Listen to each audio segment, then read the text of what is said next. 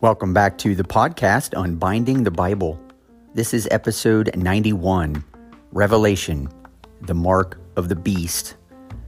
And this section at the end of Revelation chapter 13, which references a mark of the beast, is undoubtedly the most popular and commonly known reference to the entire book of Revelation and it has um, spurred on plenty of conspiracy theories. It has generated lots of discussion, people rapidly flipping through their Bibles looking for what the mark of the beast is, the superstition surrounding the number 666 that is very prevalent even today, and lots of wild speculation about what this is, what this means, where it is, who it is, and on and on and on. And we're going to dive into all that and more on this particular episode wanting again for us to root our understanding of the Bible into the story the Bible itself is telling. And so I hope to offer a corrective to some of the conspiracy theories, but to give you some good guiding principles to understand the way Revelation is meant to be understood, interpreted, and then applied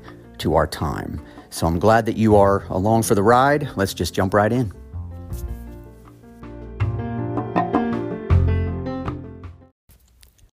Now, to begin this week's episode, allow me just to reread Revelation 13 11 through 18, which is the passage we read last episode in episode 90. But this will remind you once again of the context um, right where this mark of the beast and the number 666 is found. So here's what John tells us in verse 11 Then I saw another beast rising out of the earth it had two horns like a lamb, and it spoke like a dragon. It exercises all the authority of the first beast in its presence and makes the earth and its inhabitants worship the first beast, whose mortal wound was healed. It performs great signs, even making fire come down from heaven to earth in front of people, and by the signs that it is allowed to work in the presence of the beast, it deceives those who dwell on earth, telling them to make an image for the beast that was wounded by the sword and yet lived. And it was allowed to give breath to the image of the beast, so that the image of the beast might even speak, and might cause those who would not worship the image of the beast to be slain. Also, it causes all, both small and great, both rich and poor, both free and slave, to be marked on the right hand or the forehead, so that no one can buy or sell unless he has the mark, that is, the name of the beast or the number of its name. This calls for wisdom. Let the one who has understanding calculate the number of the beast, for it is the number of a man, and his number is 666. Now, as we jump into taking a look at this, um, I would just like to take a few minutes to remind us all how we are to approach a book like Revelation, or any book of the Bible for that matter. Um, these books were all written in a particular context to a particular group of people at a particular period of time, and they had meaning for them in their particular situation. Now, at a popular level, um, probably most thanks to the Left Behind series of books that came out in the mid to late 90s through the early 2000s, many people believe that John's vision, or what we know of as the book of Revelation, was more or less unintelligible to him because the vision that he received really dealt with matters that were far off in the future. And in the present time, sadly, this is still the popular view. And so, anytime a new politician takes office, or a new vaccine comes out, or a new scientific development emerges, hosts of people panic and they run to the Bible and point to some mysterious mark of the beast, smack dab in the middle of the book. Now, they do this, of course, as an attempt to make the Bible relevant, um, which is actually a topic I addressed in episode 25 of this podcast. And I have again, sadly, seen some of these people's Facebook posts where they wonder why the world doesn't see that all of these advancements in technology and other such things have been predicted in the Bible's cent- in the Bible centuries earlier, and then they go on to speak about these realities as definitive proof of the validity of the Bible. Now, what I have noticed is that many of these same people rarely ever sit down and actually read the book of Revelation. Instead, Revelation is just sitting there at the end of our Bibles, right there in, in the book. It's coded symbols just waiting to be unveiled, waiting to have its full meaning discovered when all of the right elements fall into place. But that's a very poor way to read the Bible, actually. In fact, for many of these people, they're not even reading it. It's just there, waiting to be discovered when the right events in our time call for its attention. And in many people's attempt to be relevant, this way of looking at Revelation or any other part of the Bible blows right past what relevance even means. Because without even realizing it, thousands of people actually believe that relevance means that which is immediately applicable to their own personal situation. They live in America in 2020 so the plagues being described in Revelation must be COVID 19, or the locusts from Revelation 9 must refer to Apache helicopters that will be unleashed in World War III, which somehow the, the liberals or, or another president or another nation is going to start in the future. And that this mark of the beast that we're looking at from chapter 13 must be some microchip that is going to be implanted in people's hands in place of credit cards, and on and on and on. And because these are the things that are on the news in our time, many people naturally assume, again, because they assume John didn't really know what he was writing down, that the realities John writes about are describing our time. But they're not. That's not how the Bible works, if you will. The Bible, as we've been looking at all through this podcast, is simply telling us a story. A story of how God plans to restore to humanity their rightful rule over all creation, defeat sin, death, and destruction, and bring life and hope to all the nations, all for His glory. This is what is relevant to God, and therefore relevant to the Bible. And so when we begin here, we see how God's people in their own time took God's hope and applied it to their lives. Then we can discern similar ways to apply that reality to our situation in our time. But we must not ever jump past their situation in order to go straight to our own. The Bible does not work that way, and it was never intended to. And one of the clearest ways that I can help you understand this is by repeating some things that we've said along the way in the podcast. I'm aware that some might be listening to this episode, and this may be the first episode you've listened to on my entire podcast because you are intrigued by what the mark of the beast is and what it means. And we'll get to that in just a second. But one of the things that's very important for us as readers of the Bible to recognize is where Revelation fits in the biblical canon. It is, in fact, the last book in the Bible, which means all of the books that came before are free game for John to be drawing upon to give us images and ideas that will fuel how we understand the book. The reason why there are so many wildly differing interpretations of what the book of Revelation means is, is reduced, not, not entirely, but in large part to the fact that many people do not know their Old Testaments or they have not allowed their Old Testaments to be properly understood through the lens of everything Jesus was and all that Jesus came to do. Again, this is the point of my particular podcast. But if we were to reach back into the Old Testament, again, which we've been doing periodically through this podcast, and we were to go back to the one place that is the most important commandment that's ever given to anybody in the Old Testament, we could take our cues straight from Jesus. We could take our cues from the one who, when he was asked, What is the greatest commandment, took everyone back to Deuteronomy chapter 6. It was to a famous passage in the law known as the Shema, which is just the Hebrew word for hear. And to hear and to obey were synonyms in the Hebrew language. If you heard something and heard it correctly, you would act on it appropriately. And I want to draw your attention to Deuteronomy chapter 6 because if we don't remember what the single greatest commandment is and several of the verses that follow that commandment, we won't have any idea what John is talking about when he speaks about a mark of a beast on the forehead or on the hand. I want you to remember that based upon what I just read in Revelation chapter 13, verse 16, that it causes all, this beast, both small and great, rich and poor, free and slave, to be marked on the right hand or the forehead. Listen to Deuteronomy 6, a very important passage filled with context that you and I need to remember when we want to approach Revelation 13. Hear, O Israel, the Lord our God, the Lord is one. You shall love the Lord your God with all your heart and with all your soul and with all your might. And these words that I command you today shall be on your heart. You shall teach them diligently to your children, and you shall talk of them when you sit in your house, and when you walk by the way, and when you lie down, and when you rise. You shall bind them as a sign on your hand, and they shall be as frontlets between your eyes.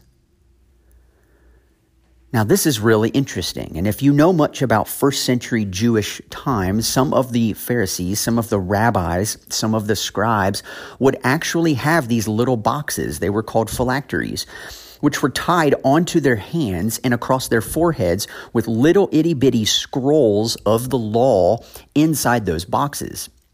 And Jesus had not a lot of super kind things to say about people who paraded and, and evidenced their godliness by literally binding these kinds of words onto their foreheads and onto their hands. But the principle that I believe Moses intended to communicate through Deuteronomy and that the Lord intended Moses to communicate through these words was that his the, the desire to love him with all of our heart, with all of our soul, with all of our strength, that these Val- the value of the Lord alone being the one who has captured our attention, our allegiance, our loyalty, our faith, and our trust is that it would capture our thoughts, the forehead, and our actions, what we do with our hands, who we touch, what we build, how we work in this world, etc. That is the principle and we've looked at this already in Revelation, especially in Revelation chapter 3, when to the church in Philadelphia, Jesus says, The one who conquers, I will make him a pillar in the temple of my God. Never shall he go out of it. And I will write on him the name of my God and the name of the city of my God, the New Jerusalem, which comes down from my God out of heaven, and my own new name. Now, three times in Revelation chapter 3, we are told that the name of God, the name of the city of my God, and Jesus' own name will be written on people. Now, most of us instinctively know, uh, even if we have little to no knowledge of the book of Revelation, that at least when you are in the first few chapters, these are just individual little letters written to churches that are circulated, and they seem pretty straightforward. They seem similar even to the way you and I read letters that Paul wrote to churches like Philippians or Ephesians or Galatians. And yet, somehow, instinctively, when we read this, this is a sign of protection this is a sign of Jesus' care, of his sealing them and approving of them. In fact, when we get to Revelation 7, which I also brought up in um, the 144,000 in episode 73 of this podcast, episode 72, the sealed servants of God, episode 74, the white robed multitude, and even all the way back to episode 61, the pillars in the temple, where I explicitly addressed this issue that comes to the church in Philadelphia. But in Revelation chapter 7, John says, I saw another angel ascending from the rising of the sun with the seal of the living God.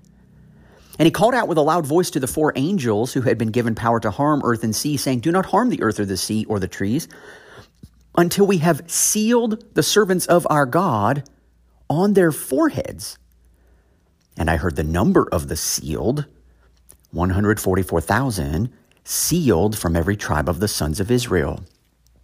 Well, now, here, as Revelation begins to unfold, we not only see that the name of our God and the name of Jesus is going to be written um, on the person, but here in Revelation 7, we're identified that it is also a seal of some kind that is on their foreheads.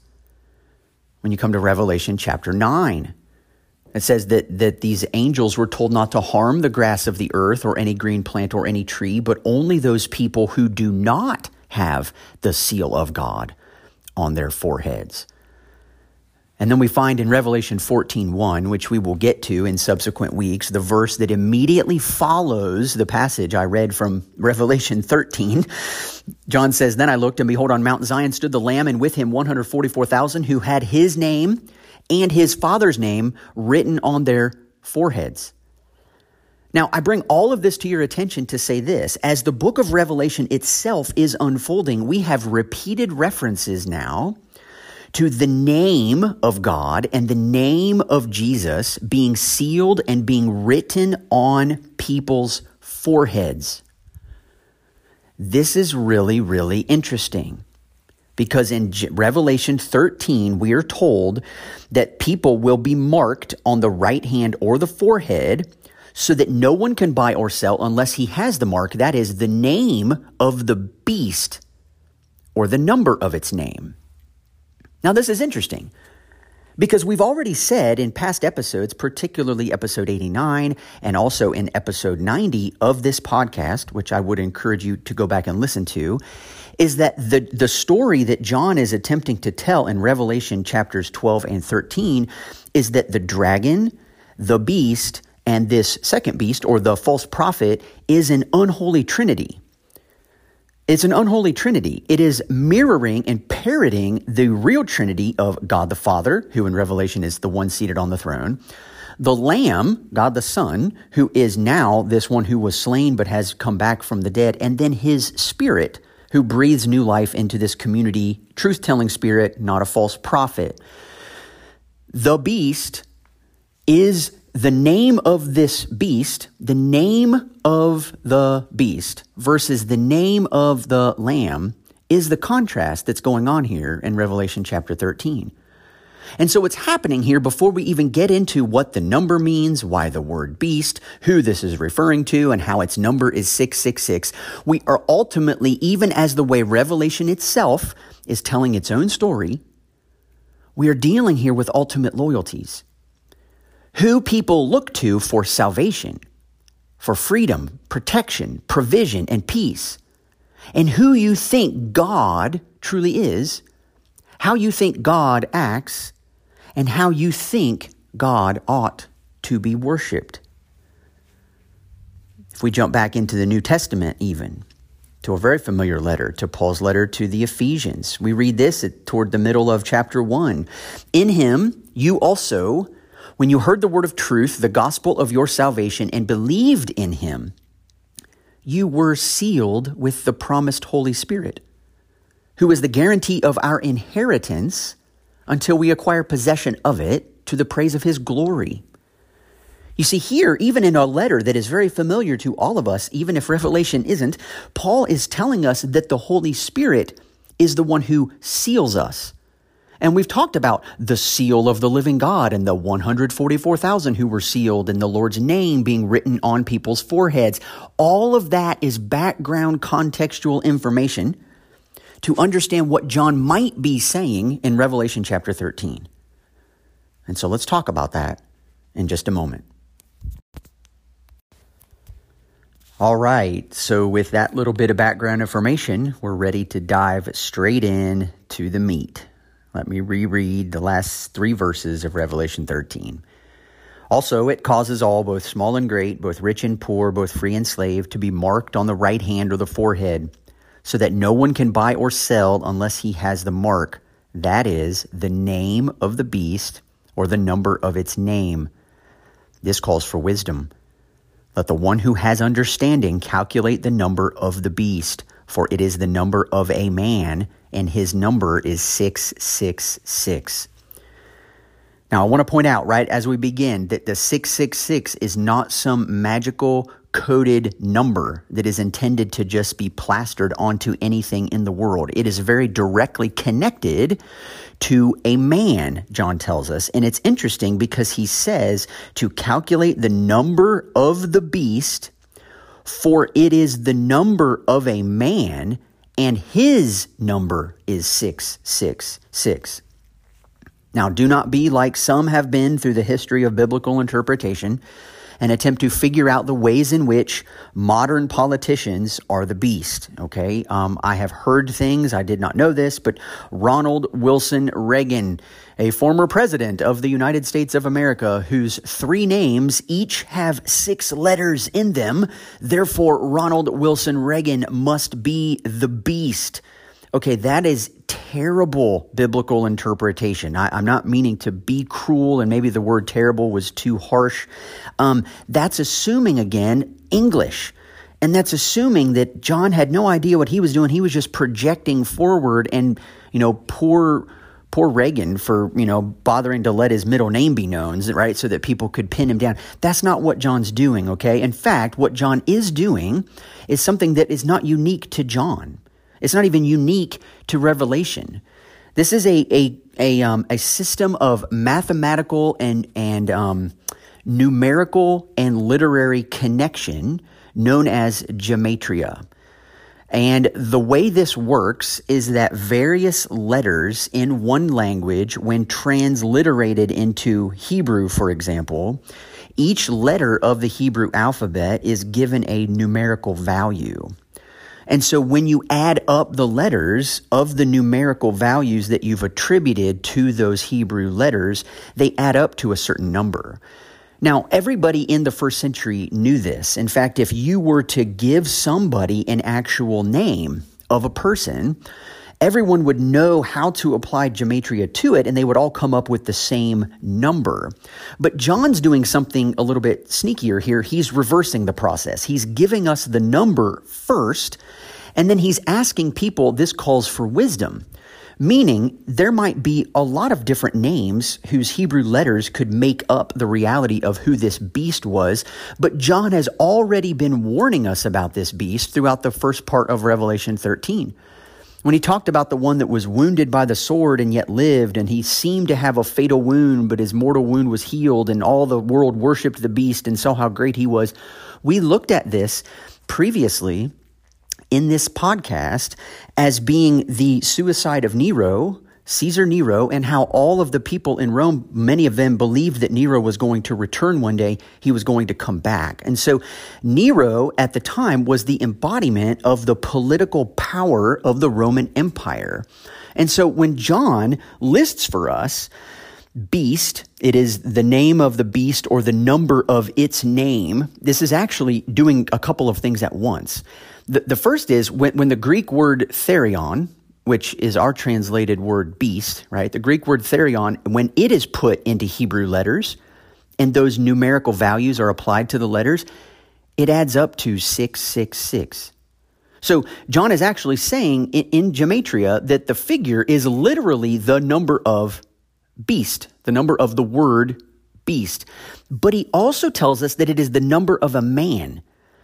So the man, as we have been looking at for John's context, is Emperor Nero, whom some Greek speakers called Neron Caesar, a name that's spelled in equivalent Hebrew letters N R O N, Niron, Q S R, Caesar, is calculated to equal 666.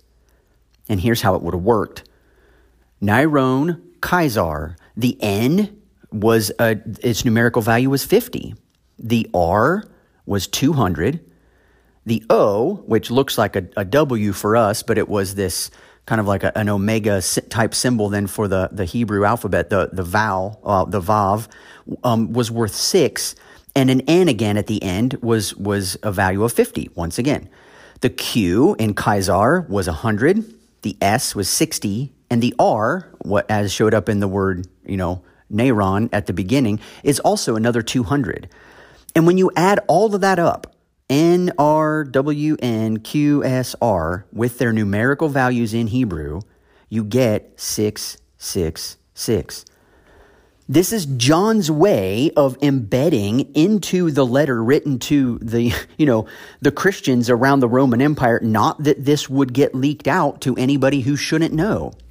So, John is not embedding some coded language for you and for me to understand what in our own day is going to be representative of this number 666. He's not telling us that when you get change back at the store and they hand you $6.66 of change, that you better not put it in your pocket because you're going to unknowingly be carrying around the mark of the beast. I keep seeing funny things online too. Somebody had a book a book that was recently published in, or a YouTube channel recently published and landed on 666 reviews and jokingly, because this person knows the reality of the mark of the beast, but jokingly said, Oh, someone please give me another subscribe so that I, I can bump off of the 666 number. But it kind of has this creepy feel to us, and people have obsessed over this for years.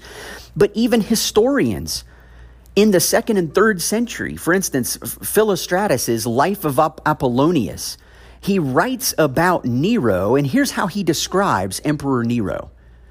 I have seen many, many wild beasts of Arabia and India, but this beast, that is commonly called a tyrant, I know not how many heads it has, nor if it be crooked of claw and armed with horrible fangs. Now that's really interesting to me because you have a historian who lived 100 to 150 years after Revelation was written, and when he's describing Nero, he describes him like a beast. It, in other words, I think the way Nero lived his life was actually very bestial. And we've talked about this. Why does Revelation refer to people as beasts? And it's because when you step outside of God's divine ordering, of God, then man, then animals, and you step outside of that order and you place yourself on par with God or above God, you actually reverse the order and begin to act like a beast. And Nero, very clearly in the way he led, in the way he ruled, was a beast. He mistreated and killed his own family members out of paranoia, eventually taking his own life, as we shared in past episodes. Nero, then, as we've already looked at, is the false lamb. The one who was believed to have been wounded by the sword and yet lived. This beast from the earth, this false prophet, directs everyone's attention to take the mark of this beast, which we know is Nero. And in the first century, Nero was the embodiment of everything that the lamb was not. He was aggressive, militaristic, power hungry, paranoid, greedy, obsessed with his own greatness, economically exploitative, and etc. And this economically exploitative is a really important part, which tells us in verse 17 of Revelation 13 you're going to be marked on the right hand or the forehead so that no one can buy or sell unless he has the mark. And Keith Giles, in his fantastic article, The Mark of the Beast Revealed, had this to say Roman citizens were required to publicly claim allegiance to Caesar by burning incense in his honor and proclaiming that Caesar is Lord. Those who did this received a document that allowed them to buy and sell in the marketplace. Without it, no one could purchase anything. Therefore, the mark of the beast, or the document that showed your allegiance to Nero as Lord, was required to buy and sell if you lived during the time when John wrote his epistle to the seven churches. Now, I, I think what Keith Giles is is getting at is is great, and his idea of of proclaiming that Caesar is Lord was a very religious and political statement in the first century. And we need to realize that when we read our New Testaments and Paul or James or the gospel writers are saying that Jesus is Lord, it was heard and was meant to be understood as an equally powerful political statement because to say that Jesus is Lord was to declare that Caesar is not. And that's a big deal in the first century.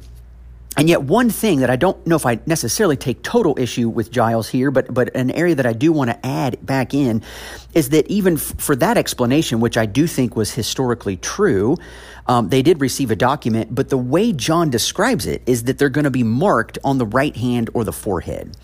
And I do think it's helpful for us to realize that based upon Deuteronomy 6, which I'm confident John is drawing from, and based upon the way he speaks about names and seals being written, um, the name of God, the name of the city of my God, the New Jerusalem, and the name of Jesus on the foreheads of people, this is the seal of the Holy Spirit. This is the promise of protection, the care that the Lord knows those who are His, that there is an allegiance and that there's a trust and that there's an intimate relationship here. And yet, the fact of the matter is, all through Revelation, in Deuteronomy chapter 6, in Ephesians chapter 1, where Paul talks about the seal of the Holy Spirit, none of these seals are visible. They're not visible. He says, You shall bind these things on your heart. The deep heart allegiances is ultimately what John, I think, is getting at because there was debates and would be debates even in the first century. I mean, I carry around coins in my pocket to do business in the marketplace and they have Caesar's image on them. I mean, these are kinds of questions that Jesus was was faced with, people trying to trap him. Is it right to pay taxes to Caesar or not? What do you do with worldly monetary um, you know, units of exchange in a kingdom that demands you, you know, use the image or use the coins that bear Caesar's image. And I think Jesus' answer in, in, in, the book of Matthew when he was asked this question was brilliant, right? Give to Caesar what is Caesar's and give to God what is God's. At least the way Jesus describes it, he's talking about ultimate um, loyalty with the currency that bears the image of the one whose kingdom you are in. So when you're in Caesar's kingdom and you need to pay taxes, he's saying pay taxes. When you are in God's kingdom and you bear the image of, of the one whose kingdom you are in. The people in God's kingdom are the currency. They are, they are God's treasure. They are God's treasured possession, his inheritance, which Paul describes in Ephesians 1. We are all to obtain while we wait for it through the sealing of the Holy Spirit. This idea of heart allegiance, heart loyalty, I do think is a very, very meaningful and significant part of the equation, specifically as we turn right back around in chapter 14, and we will talk about seeing people with um, Jesus' name and his father's name written on their foreheads. This is very much about allegiance, it's about loyalty, it's who you look to for protection. It's the way you think things ought to be done in this world. It's how you define power, how you define throne, and how you define great authority. These are all the terms we've been looking at throughout chapters 12 and 13. And I think it's important to remember this is how John is offering to his churches be careful be careful how much power you actually attribute to Caesar. Don't forget, he's a puppet king being controlled by a dragon. And the dragon, that ancient serpent who is the devil and Satan, the deceiver of the whole world, he can deceive you too. Don't fall victim to it. I'd like to read a quote from Eugene Boring in his com- commentary on the book of Revelation because I think he adds an additional component which is worth pondering. Here's what he says Seven is the complete number, and John has used it as such throughout Revelation. The seventh seal, the seventh trumpet, and the seventh bowl is always the last, and it represents the coming of God and his kingdom. But six is often the penultimate number, the number of lack and incompleteness. It is also the number of judgment as the kingdom of God comes in the seventh and last of each series, the judgment of God comes in the sixth seal, the sixth trumpet, and the sixth bowl. And John himself and his parishioners live in the time of the sixth emperor, the time of idolatry and eschatological plagues. 666 is thus the intensive symbolic expression of incompleteness, idolatry, judgment, non fulfillment, evil itself raised to the third power. The number communicated by symbol, not by analysis. And I think that's excellent. It's raised to the third power incompleteness, idolatry, judgment, non fulfillment, right? Nero is a false Christ. And here's how N.T. Wright puts it Jesus was the reality, Nero, just a dangerous, blasphemous copy. We do well to recognize this, but we also do well to search our consciences and our own societies and inquire to what extent we too have been deceived by fakes posing as the real thing. Now, the real thing, we know, is the one seated on the throne and the Lamb from Revelation chapters 4 and 5. And we know that his politics is the antithesis of the kind of politics on display in chapter 13, which exercises its power either through manipulation of force, militarism, or the manipulation of words, propaganda. The Lamb, however, always exercises power by suffering on a cross. Worldly governments, however religious they may claim to be, will never adopt Jesus' understanding of power. And so Michael Gorman insightfully says this Although we should not be looking for a specific individual who is the prophesied Antichrist and is somehow associated with the number 666, we should always be ready to identify and disassociate from political powers that claim divine or quasi divine status, or even simply divine blessing, and demand total or even simply unquestioning allegiance. At times, this disassociation may become costly, very costly. Disassociation may need to become disobedience. And I think after all that has been said in the past several episodes, which I won't repeat here, we do need to guard ourselves very closely against a civil religion.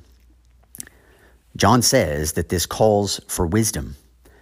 And when he says that, I think he is actually challenging all readers, his own as well as us, not to some historical decoding into figuring out what in our day this might mean, but rather to discern where in our own time propaganda or the manipulation of words is used to idolize political power.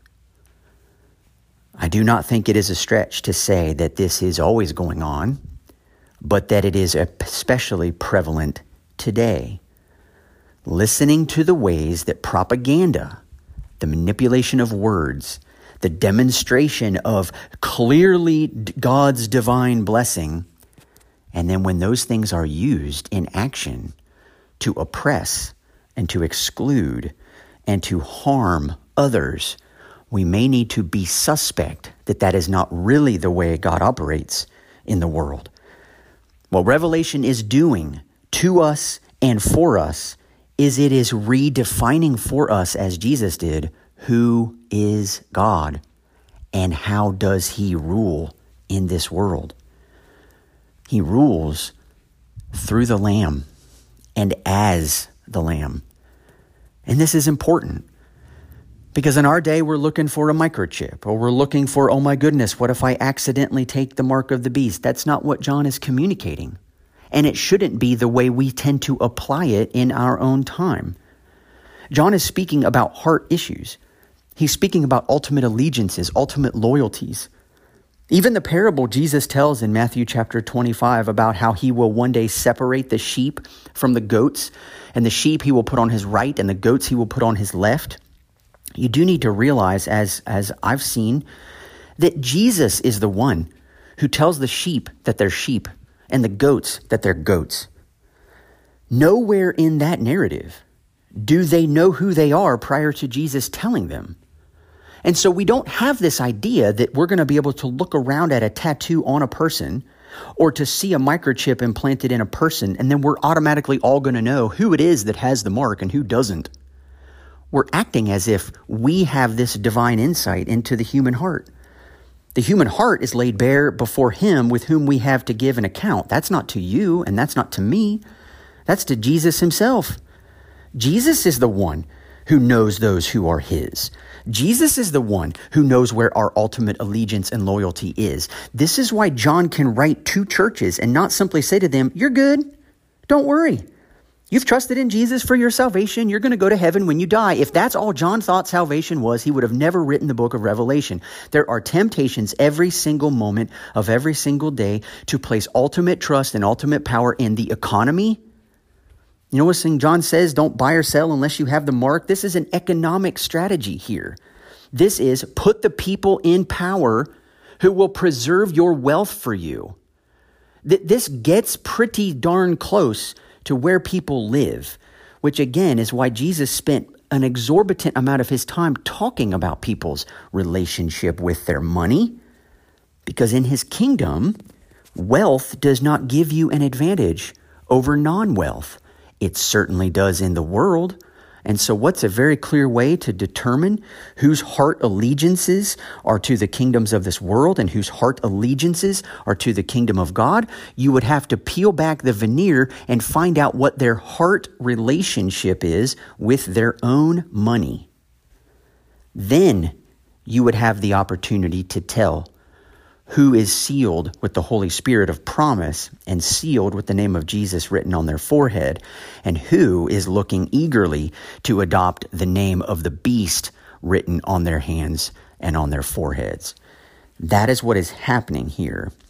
And so you do not receive this some strange mysterious mark of the beast by accident, by drinking a monster energy drink, or by accepting a vaccine. This is not accidental.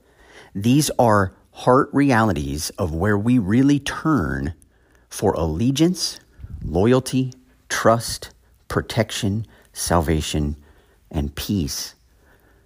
And the way of the Lamb calls us to a life that might be difficult, but to follow in his footsteps and to trust him to provide for our needs is where we will find the greatest peace and satisfaction that there is to offer. So I hope that that was helpful for you. It certainly was helpful for me going back through, studying again, reading through some commentaries, trying to pull my thoughts together. I hope you have questions or comments or thoughts. If you do, please try to find me. You can reach me at unbindingthebible at gmail.com.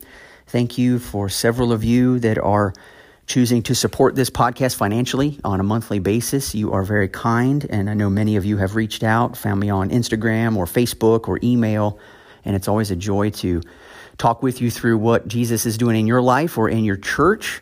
Um, as well as just if you've got questions or comments, I'd be happy to discuss book recommendations or studies that you could get into with some some friends in your own contexts. So thanks so much for tuning in. Talk to you next week.